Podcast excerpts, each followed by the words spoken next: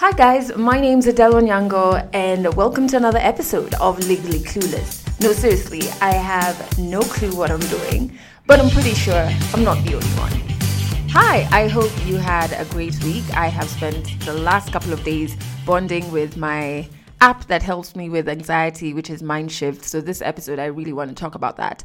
My week started off really well, slightly busy because randomly in Kenya, we had a holiday that was scrapped years ago, brought back, so the week was disrupted. And I am busy trying to get ready for a potential trip I meant to be taking. Initially, I thought this country I'm going to doesn't need a visa. Turns out it does.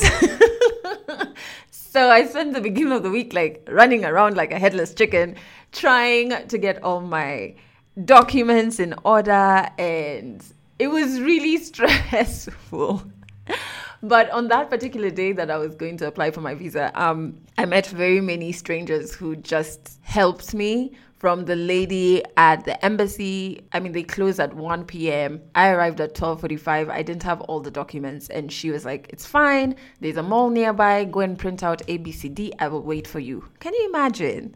I was like, "Okay, God bless you." Go to the mall, print out all of these things I'm at the validating machine to pay for my parking. I didn't have cash cash, so I was going to use mobile money, which everybody in Kenya does in 2019. we are ahead like that, surely. And they're like, oh no, this machine doesn't um, take M-Pesa. Like, all right, there's an ATM in this mall. I will go withdraw cash and come back down. Of course, the ATM only gives me a thousand bob notes, which is high denomination. Come down, and they're like, by the way, this machine does not take big money. what does this machine take? Surely, at this point, does it take anything? So I'm standing there with all of my printed documents, my handbag, like my face just looks like I am going to die because that woman at the embassy is waiting for me. Anyway, so the guard clearly reads my body language and she's like, you know what? Just send me on my mobile phone via mobile money how much your parking is, which it was 50 shillings. And I'll pay for you and you you know, you go. Sounds like thank you so much. Got in the car, rushed back to the embassy, and everything worked out well. So that day I was like, Aki, thank God for good humans. because otherwise that day could have really gone left. Then comes Friday. So I'm working on a project to be able to take survivors of rape through group therapy sessions. So I need to fundraise for this because I don't want the survivors trying to think about costs and blah, blah, blah. So I have a meeting at a mental illness medical center, um, which is amazing because I go there, I find out their costs are really, really good. So we go there and it's like a home setup. It's nice and green, it's relaxing. You can sit in the back in the garden. And when we're walking in, there's a lady who stops me and asks me about my handbag. She's like, Oh, I make handbags as well. She identifies that my handbag is from Ethiopia. So I'm like, Okay, she really knows her leather and her stuff. I didn't know if she was a patient or member of staff because it's a very open, homely policy they have, I think. Well, from what I gathered. Anyway, so we're going for the meeting, come out, and the same lady stops me again and she shows me her handbag that she has. I'm like, Oh, it's pretty cute and she's talking to me and I can tell something is wrong. But I also feel for her and I don't want to back out of this conversation because of her situation. I'm pretty sure people have dismissed her before. And now I'm an empath. So once that thought crosses my mind, I just start empathizing with her, with everybody around there because we're in the lounge area and like my heart is just now on another level. And everybody who we're meeting has walked out, they're now waiting outside. And I'm just consumed by all of these thoughts, just thinking how unfair it is. anyway, end the conversation, go outside, and I can tell that now I am not a hundred, but I'm like, it's okay. What I normally do when I feel overwhelmed by my thoughts, I catch that first thought before it gives birth to 10,000 negative thoughts. So I'm like, it's fine. We're still in the early stages. we can arrest the situation. And we have to arrest the situation because later this evening, you are on a panel. So on my drive home, I put on the most motivating, calming music playlist ever, but I'm not interested in in in the music which is strange or rather which is like a red flag for me because what i i love driving it calms me down i love listening to my own playlist when i'm driving i create ideas while i'm driving listening to music i calm down when i'm driving listening to music it's just one of my many happy places. But now this music was doing nothing for me. Not even the driving was helping. And I get home and I'm doing my breathing exercises. Even when I was driving, I was doing this breathing exercises. And when I get home, I'm like, Amma, maybe I should just cancel. Like, maybe I should just say I'm not in the right frame of mind to be able to be on this panel. But then I feel bad because it's um, at a university, and the university students had put together the first ever women's only debate. And people had told them they couldn't pull it off, but they did. And they had female university students from different countries come into Kenya for this. And so I was just like, nope, you can't rubbish all the work that they've put into this. You gotta go. Plus, also, you're not a good liar. So, what are you going to say is your reason for canceling? I get dressed after about two hours. I get dressed and I head over to this university for the panel talk. All of this while I'm trying to control. I don't know if this happens to you guys as well. Like self doubt is so fucking crippling. And sometimes when my self doubt gets too much, I say the most mean things to myself. And I hate when I do that, when I, I tell myself how useless I am. I'm just really mean to myself sometimes when my self doubt gets ahead of me. It's almost like I use those mean words to justify the self doubt, where I'm like, but you're lazy and you're not smart and do you even deserve to be on this panel? Like, why? Why? And so I'm having all of these thoughts and I'm trying to arrest them, and my mind is just on overdrive. And then we have this panel conversation happens, and at one point, a student stands up and she shares a story of her friend who was in a class in the university. And after the class, this fellow male student comes up to her friend, touches her friend's boobs, and basically is like, Well, I touched your boobs. What are you going to do about it? In campus, guys. so then she starts crying. And I'm like, Bass, can feel my tears. Immediately after her, they give us a moment to say our closing remarks because all of this was happening towards the end of the talk. I opened my closing remarks by saying, I really don't think I should have a mic in front of me right now. It's probably the only time I've ever gotten emotional on stage, guy. It was just a lot. And I guess the day had just been a lot. And then I'm like, now, what is all this now, right? It triggered a lot of things for me, understandably, right? Anyway, so I leave this venue and I'm thinking maybe I should call my sister, maybe I should not be alone this evening because my husband um, is, well, was away.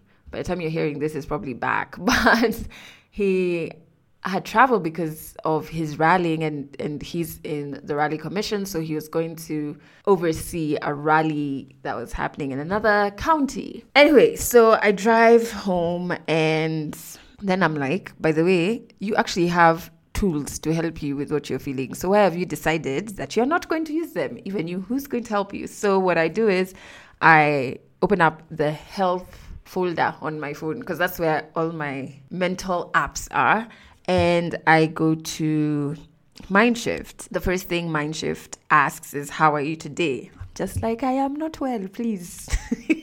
Things are not all right. And then, you know, it asks you, let me then open it so that I phrase it the way it does. Yeah, it asks you choose a tool to help manage your anxiety. So I choose healthy thinking because at the time now my self doubt is on overdrive, my anxiety is setting in, and now my anxiety is consuming everything I'm doing. I'm thinking about my life, my career, my relationship. Like it's just given birth to madness. I open the thought journal. What I write is I'm worried that my projects will fail, that I don't have a clear roadmap to my vision, and that there's no space for me. So even as I was writing that, I'm like, wow, how have we reached here from the events of the day? Like, how has it escalated to this point? So, the next thing that Mindshift asks me is to identify three thinking traps that are associated with what I'm worried about. So, the three thinking traps, and basically, thinking traps are unhelpful ways of thinking, all right? And those thinking traps fuel your anxiety. So, I picked fortune telling, which basically is I am believing that I can predict the future. I'm here saying how I am worried I'm going to fail. All right, Adelle, how do you know you are going to fail, please? Um, I also picked over generalizing because those are such general statements. Like, how have you arrived here? And the other thing that I picked was unsure because I think that was the basis of everything. Then I open up in each thinking trap it asks you are you 100% sure what the future holds? What else could happen? What's most likely to happen? In the second one it asks you is there evidence or examples that show that this isn't completely true all of the time? And then the last one for unsure is Is there still a more helpful way of thinking about the situation? What would I say to a friend who is having the same thought? That last sentence really struck a nerve with me because I do actually dish out a lot of advice to my friend. I'm not for writing a long WhatsApp chat to help you with your situation. And so then I thought about it. I was like, yeah, if, you know, I was talking to a friend who's going through what I'm going through or having this anxiety that is so vague and it's unfounded, I'd probably be like, how have you decided that this for sure is how the future is going to end up? And can we create a plan to how we can achieve this vision? Anyway, so I do all of that. And basically, when you go through this thinking traps, then you have to revise what you initially wrote. So remember, I initially wrote, I'm worried that my projects will fail, that I don't have a clear roadmap to my vision, that there's no space for me. So now my balanced thought after this exercise became, I'm not 100% sure I shall fail.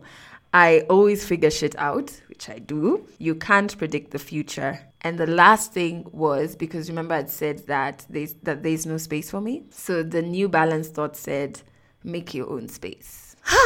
and funny enough, after I did that, I did feel a lot more centered, I'm a lot more.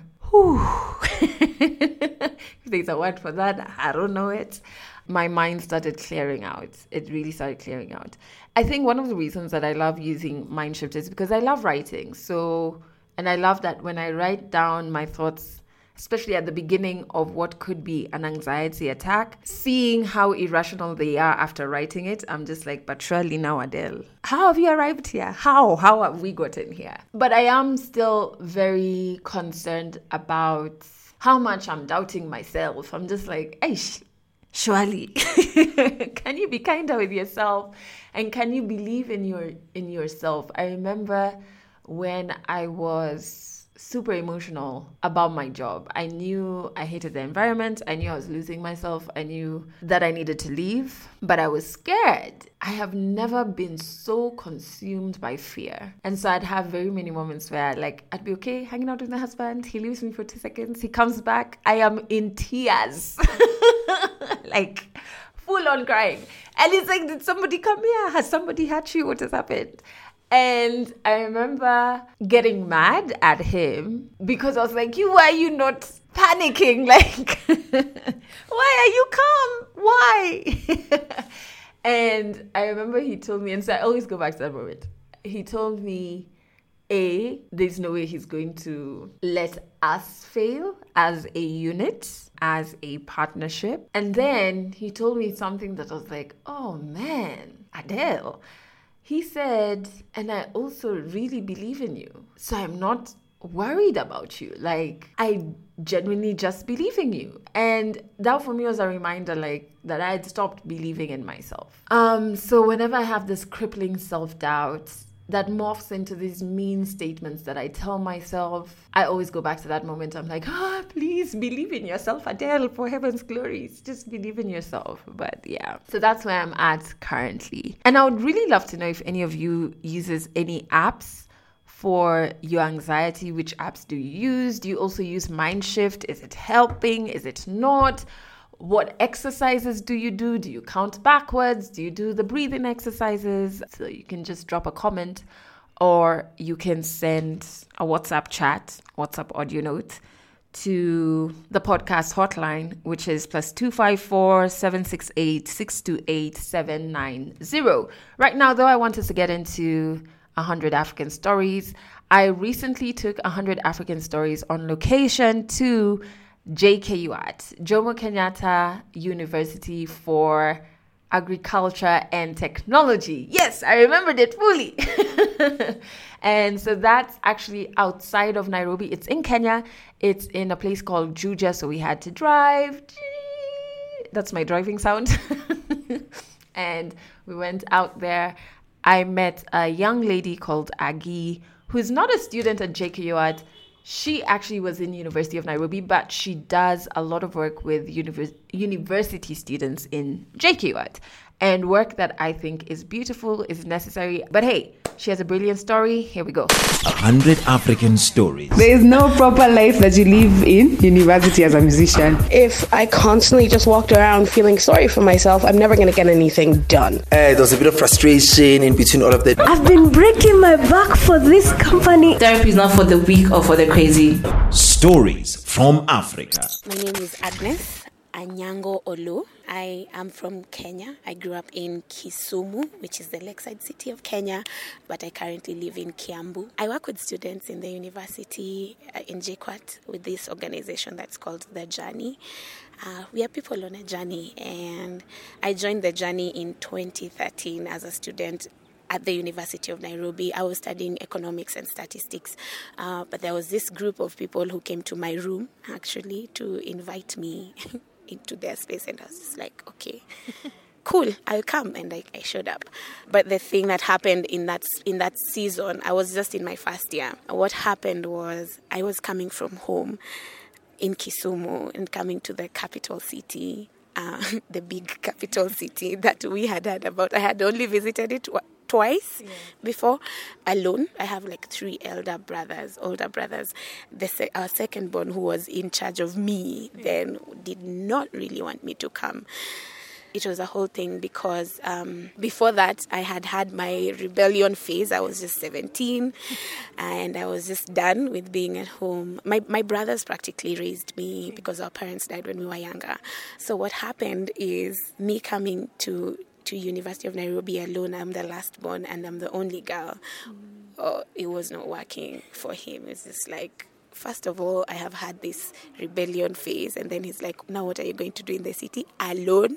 We had a big fight about it, and then he just was like, Done with me. Mm. So he sat me down and he told me, You're going to be arrested, you have an ID, don't call anyone, figure yourself out. And I was like, Okay, I am going.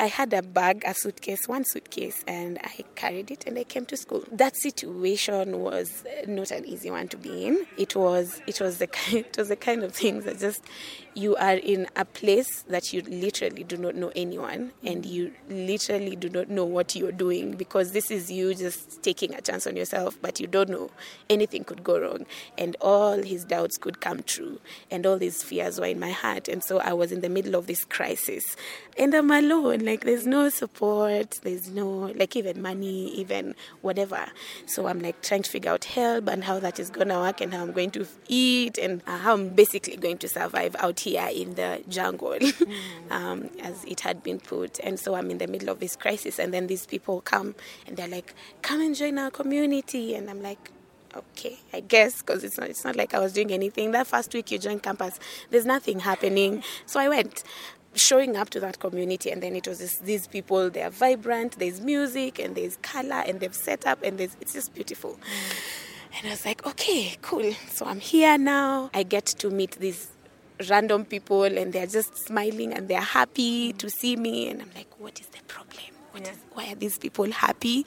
Uh, but yeah i show up to that space and uh, for some reason i keep showing up I guess because of the crisis with my family at that time, I found or I needed a space like the journey to like to hold me, uh, and they did, and and I stayed in the journey for like for all my campus life. But in my first year, I was basically cruising. And they were cool like they they fed me sometimes and i was like super broke. I made these cool friends that are some of them are still my friends to date. But in my second year we had this camp camping experience out in the wild and it was called camp beautiful mess. So you are basically meeting your demons like mm. literally meeting your demons. So the first six weeks before that camp, we were talking about fear, anxiety, mm. anger. Uh, there was shame, guilt, all those different things. And every single week was like, these guys have been sent. Like someone is sending them to come and talk to me. What's the problem? Like, okay, because I was already, I was still in that space. My the situation with my family had not gotten better. I had not gone home since I came to campus, and so I was just like, okay, fine, we are going for this camp. Maybe there's something. Um, and so I go, and we go on this quiet, silent walk, and we are told to just process what has been happening within us in these six weeks. And so we go, we are walking, we are quiet, and I can feel my heart like giving in. Like I can't, I can't think about everything that I'm carrying. Um, and so I, I we come back and then we are told to sit down and journal and write everything that we have processed or the different things or nudges that we have felt. And so I come back, uh, I sit down to, to journal. I start writing and I'm writing and something, and then I just start weeping because I can't. Uh, every, I guess, every single pain that I had carried um, in my heart uh, concerning my parents dying and being raised with my brothers and the different difficulties that comes with that kind of situation and the shame that came with with just different things that happen in that context was just all coming to this moment. And it all like just blew up there and I broke down. I could not write. My pages were just like, and so this lady called and came to me and she was like, are you okay? Because she could see me shaking, but she was mm. behind me. So she mm. didn't come to the front. She just touched my shoulder from the back and she was like, Are you okay? And I was like, No, I'm not okay. Everything is not okay. And I'm just having this moment. And she was like, She took my book and she was like, Okay, finish. Mm. Just have your moment. And I had my moment and I cried. I say that that particular moment was my moment of mourning for all the losses that I have experienced. But it also birthed something in me uh, to just want to create such spaces for people to come face to face with themselves and with the things that they are most afraid of coming face to face with. That moment was profound, but it was not everything. I guess when I came back to campus, my things were still there. My my shame, my struggles were still there. But I was now more aware of okay, so I have this particular um, guilt about being here alone uh, against the wishes of my brother, and I feel like I have dishonored him. And so, what does that mean? What do I do with this? Or um, I feel I feel ashamed about not being able to afford everything that I would need mm. and have people help me. That's a struggle, and that's those are some of the things. Those are some of the questions I had to wrestle with, and mm. it it takes a lifetime. I think it mm. takes a lifetime, but over time, uh, with wrestling and with figuring out where my different pains lie, I've been able to sort of heal the wounds that have been there. Yeah, now I'm here working with students and just seeing some of my stories in them. In my third year of university, he started reaching out. My brother Mike, he started reaching out, and he ca- he actually came to school to my hostel. I was so nervous mm. because one so him having raised me mm. meant that we have this complicated father brother mm. thing going on. So he's like my father but he's not. But he's my brother but he's not. Like it's it's weird.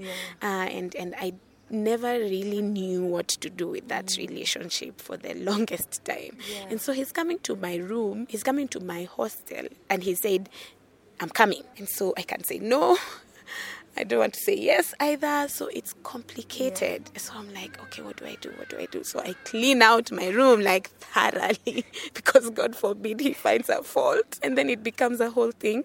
Uh, so he comes, and then funny enough, I don't know what was happening in his space at that time because we hadn't talked for like close to two years at that point. He comes and he's just really kind to me and he's like, Are you fine? Are you doing well? Are you okay? And in my third year is when now he started sending me some money for upkeep. And I was like, I guess um, this works eventually, I hope. And then he constantly started following up on me and not necessarily on my grades or how am I doing or whatever, because we don't know how to have those conversations between ourselves. Like, for, okay, so what is happening? No, he's just be like, Uko poa? So you fine? I'm like, yeah. and then that's it. Or maybe I need some money. And I'm like, at the end, like at the end, he's not my first call. But when I'm like at the end, Kabisa, I'm like, okay, I need this. And then he'll be like, I don't have it, or he'll give it to me, and that's the end of our interaction. But over time, uh, with those small, small deposits of of random things uh, that we did with each other, our relationship improved. I, I finally graduated, and he came to my graduation, and it was just a very emotional family moment for all but so all my three brothers came and we had a lunch at the house I was living in at that time with some of my friends. And and these are my friends that I met at the journey like literally all of them. So they came together. My family didn't do anything. Like the three of them they just showed up. And then all my friends were like okay um Aggie we are gonna do this. We are going to cook and prepare the house and whatever and you just go graduate and then come back. Go with your brothers and so we go and then we come back and then um, and then everyone has to give a speech. Yeah, it was heart wrenching yeah so it was such an emotional moment but in celebration. So we were all i guess we were all recalling all the moments of, of fights and wars and pains that we have had between ourselves and individually, and it culminating to our last born graduating. Oh my gosh, uh, it was really cool. And I remember my brother, my elder brother now, who's been cool all this time. Him, he has, him is just like, okay, do you? And he told my friends. He he was like really emotional, and he told my friends, um, "Thank you for taking care of my sister." And just everyone was just going bonkers. Everyone was just losing it, and we were all crying and bawling our eyes out. It's just like, oh my gosh, they know, like I didn't know all this. Some of them didn't know my whole story, and they got to see some of it that day. So it was like, it was such a moment. It was such a moment. Catch our next African stories in the next episode. I really love stories that end in happy endings. And yes, I'm not naive to the fact that not all stories do, but when they do, it just warms my heart. And Aggie's story is amazing. Her energy is so right. I feel like you can hear it even though you've not met her. And I think, especially in campus, you do need peers who can hold your hand because everybody's carrying all of this baggage that now you're at an age that you can kind of identify the baggage, but you kind of need help figuring out how to make it not consume you 100%. So I love what the journey is doing with the different universities that they work with. Also, I think one of the reasons I really love this story and I love that she reconciled with her brother is because I speak to my sisters every single day. like, I have two older sisters, so I'm also a last one, like Aggie. I have told the sisters, Anne Marie and Amanda. We have three years between us, and we are three. So my mom clearly overplanned. But I count them as my best friends. And other than my mom, I feel like they understand me on a level that nobody else does, just based on how we were brought up, not based automatically because they're my siblings, but because we were brought up in an environment that molded us to grow connections amongst us as sisters. And of course, back in the day, like we would fight sometimes physically when I was younger, especially with Amanda. She's the, the middle born, so the one I follow. Hey, and then one day just stopped, imagine. Before it was wrestling. Oh my God, but you know, and I just find it to be such a blessing. And so you wish that everybody who has siblings has that connection. But of course, it's not always the case. I just want to say a big thank you to you for listening to the podcast. It hit me last week that we have been doing this every week for 30 weeks. This is the 31st week for a podcast that was born from frustration and anger and tears to become such a beautiful space. Oh my God, it just means the world to me. And that's it for this episode of Legally Clueless. You can share this podcast with your friends. You can keep it for yourself. I'm not judging. Just make sure you're here next week for the next episode.